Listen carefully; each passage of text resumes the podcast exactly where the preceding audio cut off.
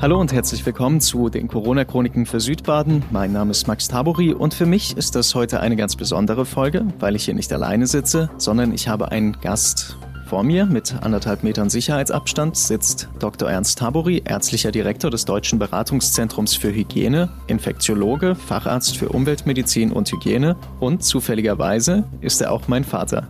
Schön, dass du da bist. Ja, schön, dich mal wieder zu sehen, Max. Wir haben gesagt, wir setzen uns zu diesem Gespräch zusammen und sprechen über die Corona-Krise, aber nicht mit Blick auf einen der vielen negativen Aspekte, die wir gerade erleben, sondern darauf, was wir momentan teils unbewusst über Krankheiten, Infektionsschutz und Hygiene lernen und wie wir damit vielleicht in Zukunft Leben retten können. Gut, damit gebe ich dann auch ab zu dir mit der Frage, wie hat sich die Wahrnehmung von Hygiene durch die momentane Zeit verändert? Ich denke, durch diese Pandemie haben sehr viele Menschen begriffen, dass es eben eine Bedrohung gibt durch Infektionskrankheiten. Viele haben wahrscheinlich gedacht, das wäre überwunden. Solche Pandemien waren ein Ereignis des Mittelalters oder vor 100 Jahren äh, mit der spanischen Grippe. Und jetzt erlebt man live, wie sich so etwas verändert und was sich natürlich auch gezeigt hat, bestimmte Berufsgruppen innerhalb der Medizin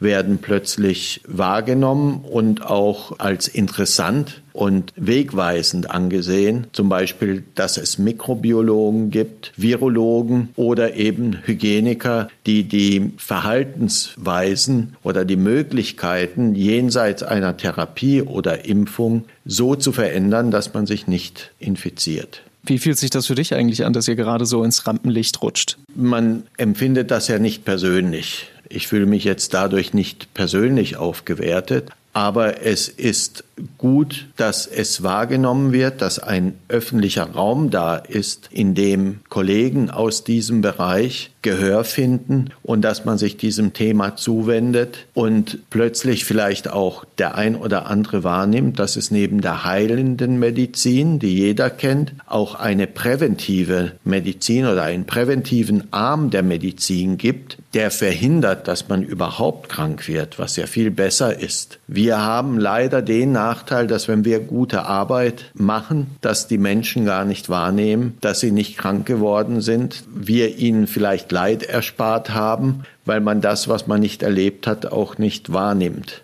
Die momentan geltenden Infektionsschutzmaßnahmen fallen genau in euren Zuständigkeitsbereich. Gehen wir mal Maßnahme für Maßnahme durch und überlegen, wie wir sie vielleicht auch in Zukunft im Alltag verinnerlichen. Punkt 1. Anfang Februar die Empfehlung, sich die Hände immer gründlich zu waschen. Ihr predigt das ja quasi schon seit vielen Jahren. Meinst du, jetzt ist es bei uns Nichtmedizinern angekommen?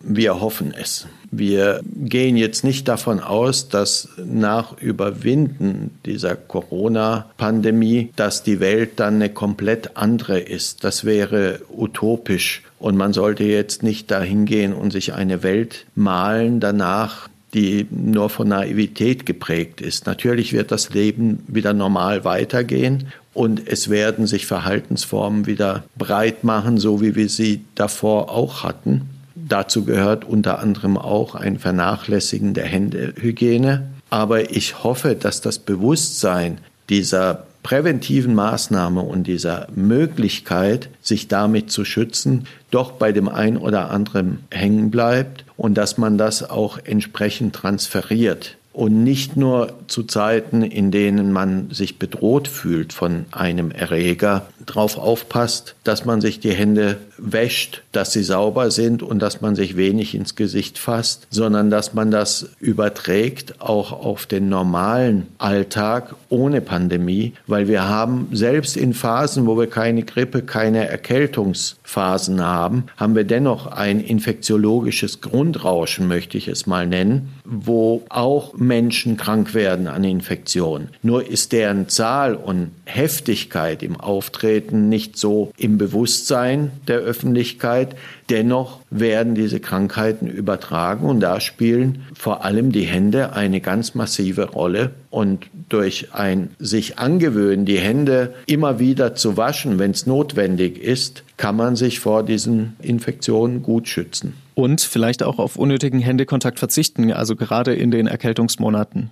Das ist natürlich ein Thema, das genauso ins Bewusstsein rücken müsste, dass man eben nicht alles anfasst und auch nicht unbedingt immer sich die Hände zum Beispiel gibt, gerade in Erkältungszeiten. Insbesondere wenn jemand erkältet ist, sollte er darauf achten, dass er keinem die Hand gibt, um den anderen zu schützen. In diesem Zusammenhang ist zum Beispiel auch zu nennen der Friedensgruß, der in der katholischen Kirche als ein, eine sehr schöne Geste von mir empfunden wird und die auch sehr wertvoll ist. Aber gerade in den Wintermonaten, in den Erkältungszeiten, wenn sich da die Menschen in der Kirche jeweils die Hand geben als Friedensgruß, hinterher die Hostien nehmen und sie in den Mund stecken und vor allem in den Weihnachtsmessen wenn viele husten, viele niesen und man vielen auch ansieht, dass sie erkältet sind, wenn dann die Hände so weitergereicht werden, habe ich als Infektiologe immer Bauchschmerzen dabei und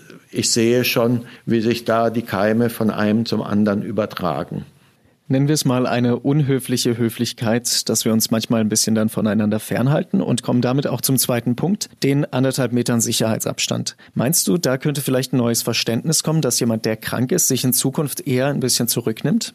Auf jeden Fall, dass derjenige, der weiß, dass er krank ist, aus Rücksicht auf seine Kollegen, auf seine Mitmenschen, auf den Kontakt verzichtet. Sprich, daheim bleiben. Nicht zur Arbeit gehen, nicht zu Versammlungen gehen oder in Konzerte, wo man nah mit Menschen zusammen ist. Und wenn ich raus muss, dann eben diese anderthalb Meter. Die gelten nicht nur für Corona, die gelten auch bei Grippe und anderen Erkältungskrankheiten. Die Tröpfchen haben etwa eine Ausbreitung in einem Radius von etwa 1,5 Metern. Sprich, wenn man 1,5 bis 2 Meter Distanz hält, ist die Wahrscheinlichkeit, infiziert zu werden, gegen Null gehend.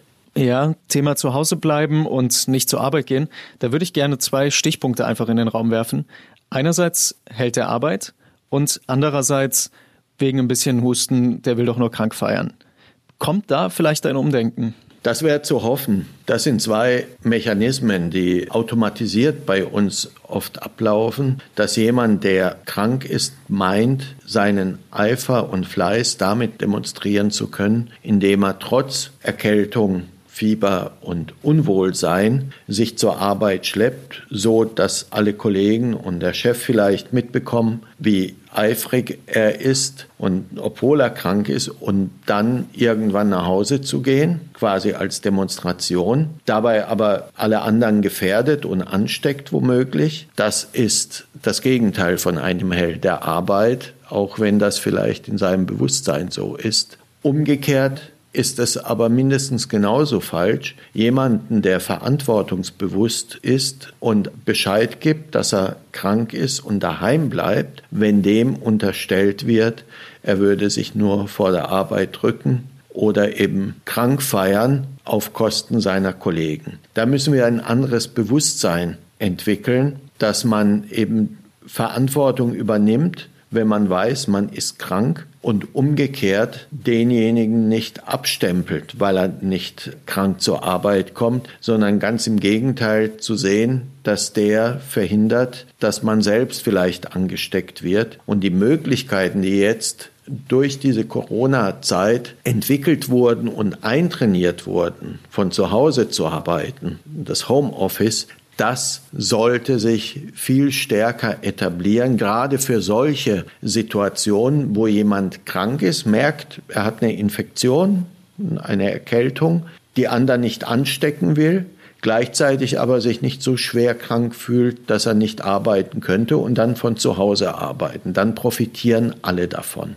Fairerweise müssen wir ja aber sagen, nicht jeder kann im Homeoffice arbeiten und auch nicht bei jeder Erkältung zu Hause bleiben. So funktioniert unser Alltag dann halt leider doch nicht immer. Und an der Stelle würde ich da ganz gerne zu Punkt drei kommen, und zwar den Masken. Die sind ja eine der Maßnahmen, die jetzt gerade laufen und dadurch eine, naja, sagen wir mal, gesellschaftliche Anerkennung auch irgendwo bekommen. Ja, ich denke, durch die Zwangsverpflichtung jetzt, Masken in der Öffentlichkeit zu tragen, bekommt die Maske einen anderen Anstrich. Und vor allem ist jetzt deutlich geworden und immer wieder auch für jeden verständlich mitgeteilt worden, dass diese Maske weniger dem Eigenschutz dient, sondern vielmehr die Maske, die ich trage, mein Gegenüber schützt. Das heißt, dieser nette Begriff der Höflichkeitsmaske, wenn man den verwendet, dann kriegt die Maske ein neues Image und kann in Zukunft eben auch getragen werden, wenn eben nicht möglich ist, zu Hause zu bleiben. Dass man dann diese zwei Mechanismen, die wir jetzt eintrainieren müssen, nämlich Abstand halten und eine Maske tragen, um die Mitmenschen drumherum zu schützen, weil man eben durch die Maske nicht mehr so stark streut, dass man diese Möglichkeiten auch wirklich wahrnimmt. Okay, Punkt 4. Alle. Gefühlt wirklich alle scheinen momentan auf einen Impfstoff zu hoffen, weil sobald es einen gibt, soll der ganze Spuk endlich vorbei sein. Andere Impfungen, die es schon seit zig Jahren gibt, können von so einem Zuspruch eigentlich nur träumen. Meinst du, das Impfen bekommt eine neue Wertschätzung? Ja, im Moment könnte man meinen, jeder, der an den Impfstoff rankommen würde, würde sich auch impfen lassen, um jetzt eben vor dieser Corona-Infektion geschützt zu sein. Das ist etwas, was ich sehr positiv sehe. Gleichzeitig bin ich da wieder realist genug, um zu wissen, dass in dem Moment, wo ein Impfstoff vorhanden ist und man sich persönlich nicht mehr so stark bedroht fühlt, dass dann die Impfbereitschaft deutlich zurückgeht und krude Vorstellungen im Internet kreisen und wovon sich auch an sich vernünftige Menschen dann anstecken lassen oder zumindest skeptisch werden. Ich denke, dass mit der Impfung ist immer so eine Geschichte, wo einer sich wirklich persönlich bedroht fühlen muss, um eine hohe Bereitschaft zu haben oder ein hohes Einsehen in die Notwendigkeit. Und das mit dem Einsehen ist natürlich so eine Geschichte, weil die Immunologie und die Infektiologie sind sehr komplexe Themen, wo wir insgesamt erst am Anfang stehen. Gleichzeitig haben wir aber schon sehr gute Impfstoffe, aber viele Menschen sehen die Gefahr nicht, unter anderem deswegen, weil sich andere impfen lassen und sie durch die Herdenimmunität geschützt werden. Auf der anderen Seite weil man eben Angst hat, durch die Impfung eine andere Erkrankung zu bekommen. Das sind zwei wesentliche Hürden dabei, dass man sich impft. Ich hoffe mal, dass ein Lernprozess stattfindet, zumindest bei einem Teil der Bevölkerung, so dass man die Impfung gegen Corona wahrnimmt, aber auch transferiert und sagt, okay, Corona ist eine der möglichen Infektionen, aber Grippe kann beispielsweise ähnlich schwer verlaufen wie es jetzt die Covid-Erkrankten durchmachen. Und da ist die Impfung ja schon vorhanden und dass man die wahrnimmt. Insbesondere im kommenden Herbst, weil wir dort wahrscheinlich noch keinen Corona-Impfstoff haben. Da ist es aber wichtig, dass man nicht eine andere Erkrankung bekommt, gegen die man sich impfen kann, nämlich zum Beispiel Grippe, Deswegen würde ich heute schon empfehlen, sich vorzumerken, dass man sich im September, Oktober zu seinem Hausarzt begibt und sich gegen Grippe impfen lässt. Zusammenfassend würde ich jetzt sagen, wir haben viele Wege aufgezeigt, mit denen wir uns schützen können und wie wir auch Krankheitserregern das Leben so richtig schwer machen können. Gehen wir das Ganze einfach nochmal schnell an einem Beispiel durch. Wir haben einen Erreger für eine beispielsweise Atemwegserkrankung. Der wird von einem Infizierten ausgehustet, ist in der Luft, ist infektiös, aber wir haben unsere Einstellung so verändert, dass dieser kleine Erreger keine Chance hat, uns krank zu machen. Also jetzt verlangsamen wir die ganze Sache und wir schauen uns das Tröpfchen an, in dem dieser Erreger ist, weil wir müssen immer auch überlegen, Erreger brauchen eine gewisse Umgebung, um infektiös zu sein. Jetzt ist es ein Tropfen, der bewegt sich in der Luft, freigesetzt durch das Husten des Infizierten. Wenn jemand in seiner Nähe ist, sagen wir mal auf einer Distanz zwischen einem halben und einem Meter, und dieser Tropfen trifft den Menschen an seiner Nase oder am Mund und kommt in die Atemwegsorgane, dann kann derjenige erkranken. Wäre er einen Meter weiter weggestanden, dann wäre das Tröpfchen zwar immer noch geflogen, wäre aber dann ganz brutal vor den Füßen desjenigen, der nicht infiziert ist, runtergefallen und hätte keine Chance gehabt, ihn zu infizieren. Jetzt landet der Erreger aber nicht auf dem Boden, um dann dort zu verenden, sondern er landet beispielsweise auf einem Einkaufswagengriff und der nächste Kunde greift in dieses Tröpfchen rein. Ja, ist der Tropfen jetzt auf dem Einkaufswagen, dann kommt er an die Hände Jetzt können wir es uns vorstellen. Es gibt zwei Mö Möglichkeiten. Entweder derjenige fasst sich ins Gesicht und gibt damit dem Virus quasi eine Mitfahrgelegenheit, dass es bis ins Gesicht und damit an die Atemwege kommt, um eine Infektion dort auch verursachen zu können. Oder aber derjenige wäscht sich die Hände und dann hat das Virus ausgespielt, weil es landet im Klärwerk. Okay, dann vom Einkaufsladen zu einem anderen großen Thema, das momentan auch viel Präsenz hat, der öffentliche Nahverkehr. Ein voller Bus, eine volle Straßenbahn, es gibt keine Chance, Abstand zu seinen Mitmenschen zu halten. Unser Erreger verlässt eine Nase, fliegt in die Luft und direkt in Richtung eines neuen potenziellen Opfers.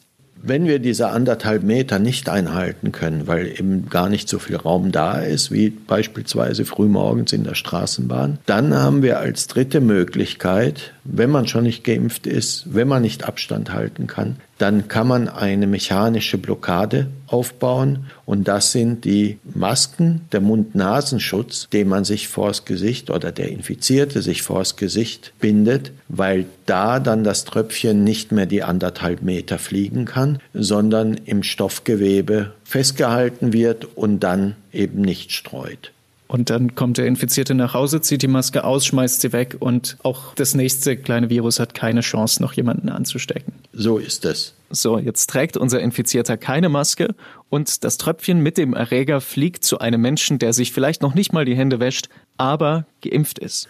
Nun, wenn er geimpft ist, ist diese ganze Sache sozusagen für ihn überhaupt kein Problem, weil er praktisch ein Schutzschild in sich führt durch die Impfung. Wenn dieses Virus jetzt bei ihm an den Schleimhäuten landet, dann wird es, wenn er geimpft wurde, wird dieses Virus schon als bekannt erkannt und dann kommt die körpereigene Immunabwehr. Man kann sie sich vorstellen wie eine Polizei, die das Virus als Verbrecher vorgestellt, erkannt hat und sofort in Handschellen abführt, bevor das Virus Unheil anrichten kann. Das heißt, der Schutz, den der Geimpfte hat, das ist nicht etwas Vorübergehendes, nicht etwas Mechanisches, sondern tatsächlich ein Schutzschild, das er in sich mitführt, und zwar zu jedem Zeitpunkt und verlässlich, ohne dass er drüber nachdenken muss. Er hat das sozusagen automatisiert in sich drin.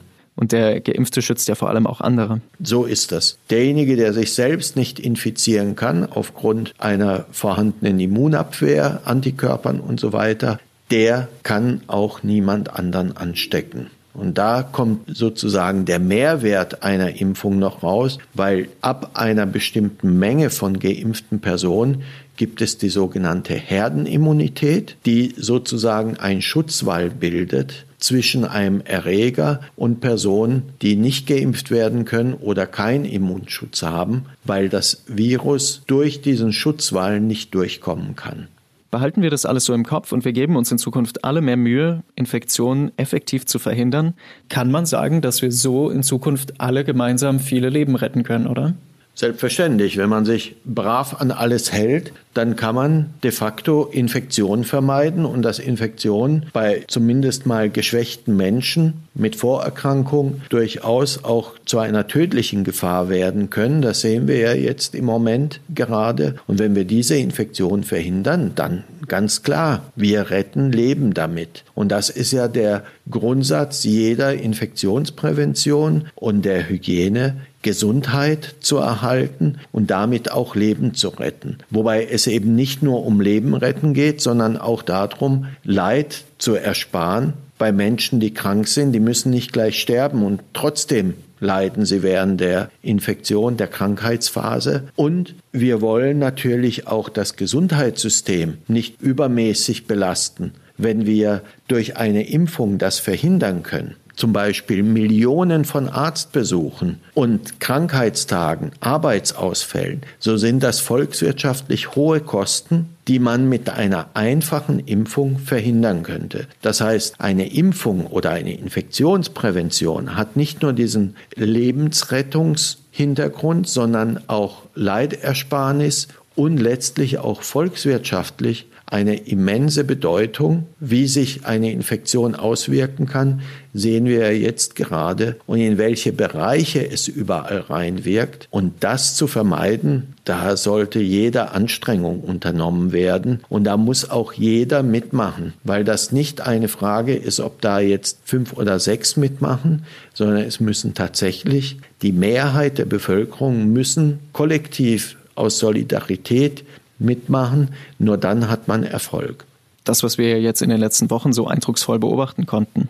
Also man kann zusammenfassend vielleicht sagen, die größte Angriffsfläche des Menschen für solche Infektionserreger, die sich von Mensch zu Mensch übertragen, ist die Tatsache, dass der Mensch als soziales Wesen in Gemeinschaften lebt, Nähe zueinander suchen und dadurch natürlich auch eine Infektion verursachen können. Gleichzeitig ist diese vermeintliche Schwäche auch die größte Stärke, die wir haben, weil dadurch, dass wir soziale Wesen sind, entwickeln wir auch ein Gemeinschaftsgefühl, halten zusammen, zeigen Solidarität und schützen einander. Und das hat sich jetzt in der Corona-Zeit als sehr effektiv erwiesen, was für eine große Solidarität da war und wie man mit doch verhältnismäßig einfachen Mitteln, da wir uns ja nicht impfen können und wir auch keine Medikamente haben, die gegen das Virus wirken, dass wir durch Solidarität, durch Abstand halten, Nähe gezeigt haben, indem wir Abstand halten